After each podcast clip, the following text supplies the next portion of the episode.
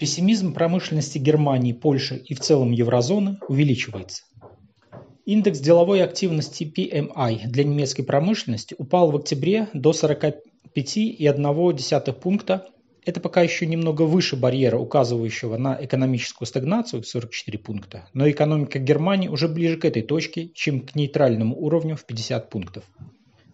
Зафиксирован обвал в сегменте новых заказов, что в свою очередь ударило по польским субпоставщикам.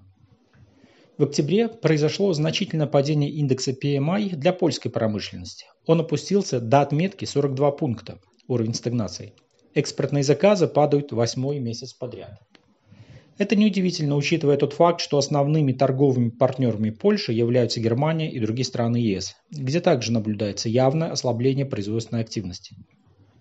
Показатель PMI для зоны евро снизился в октябре до 46,4 пунктов с 48,4 пунктов в сентябре. Четвертый месяц подряд этот показатель ниже порога в 50 пунктов. Уровень новых заказов падал в октябре стремительно. В ретроспективе 25 лет хуже было только во время финансового кризиса 2008-2009 годов. Еврозона борется с высокой инфляцией и ростом цен на энергоносители.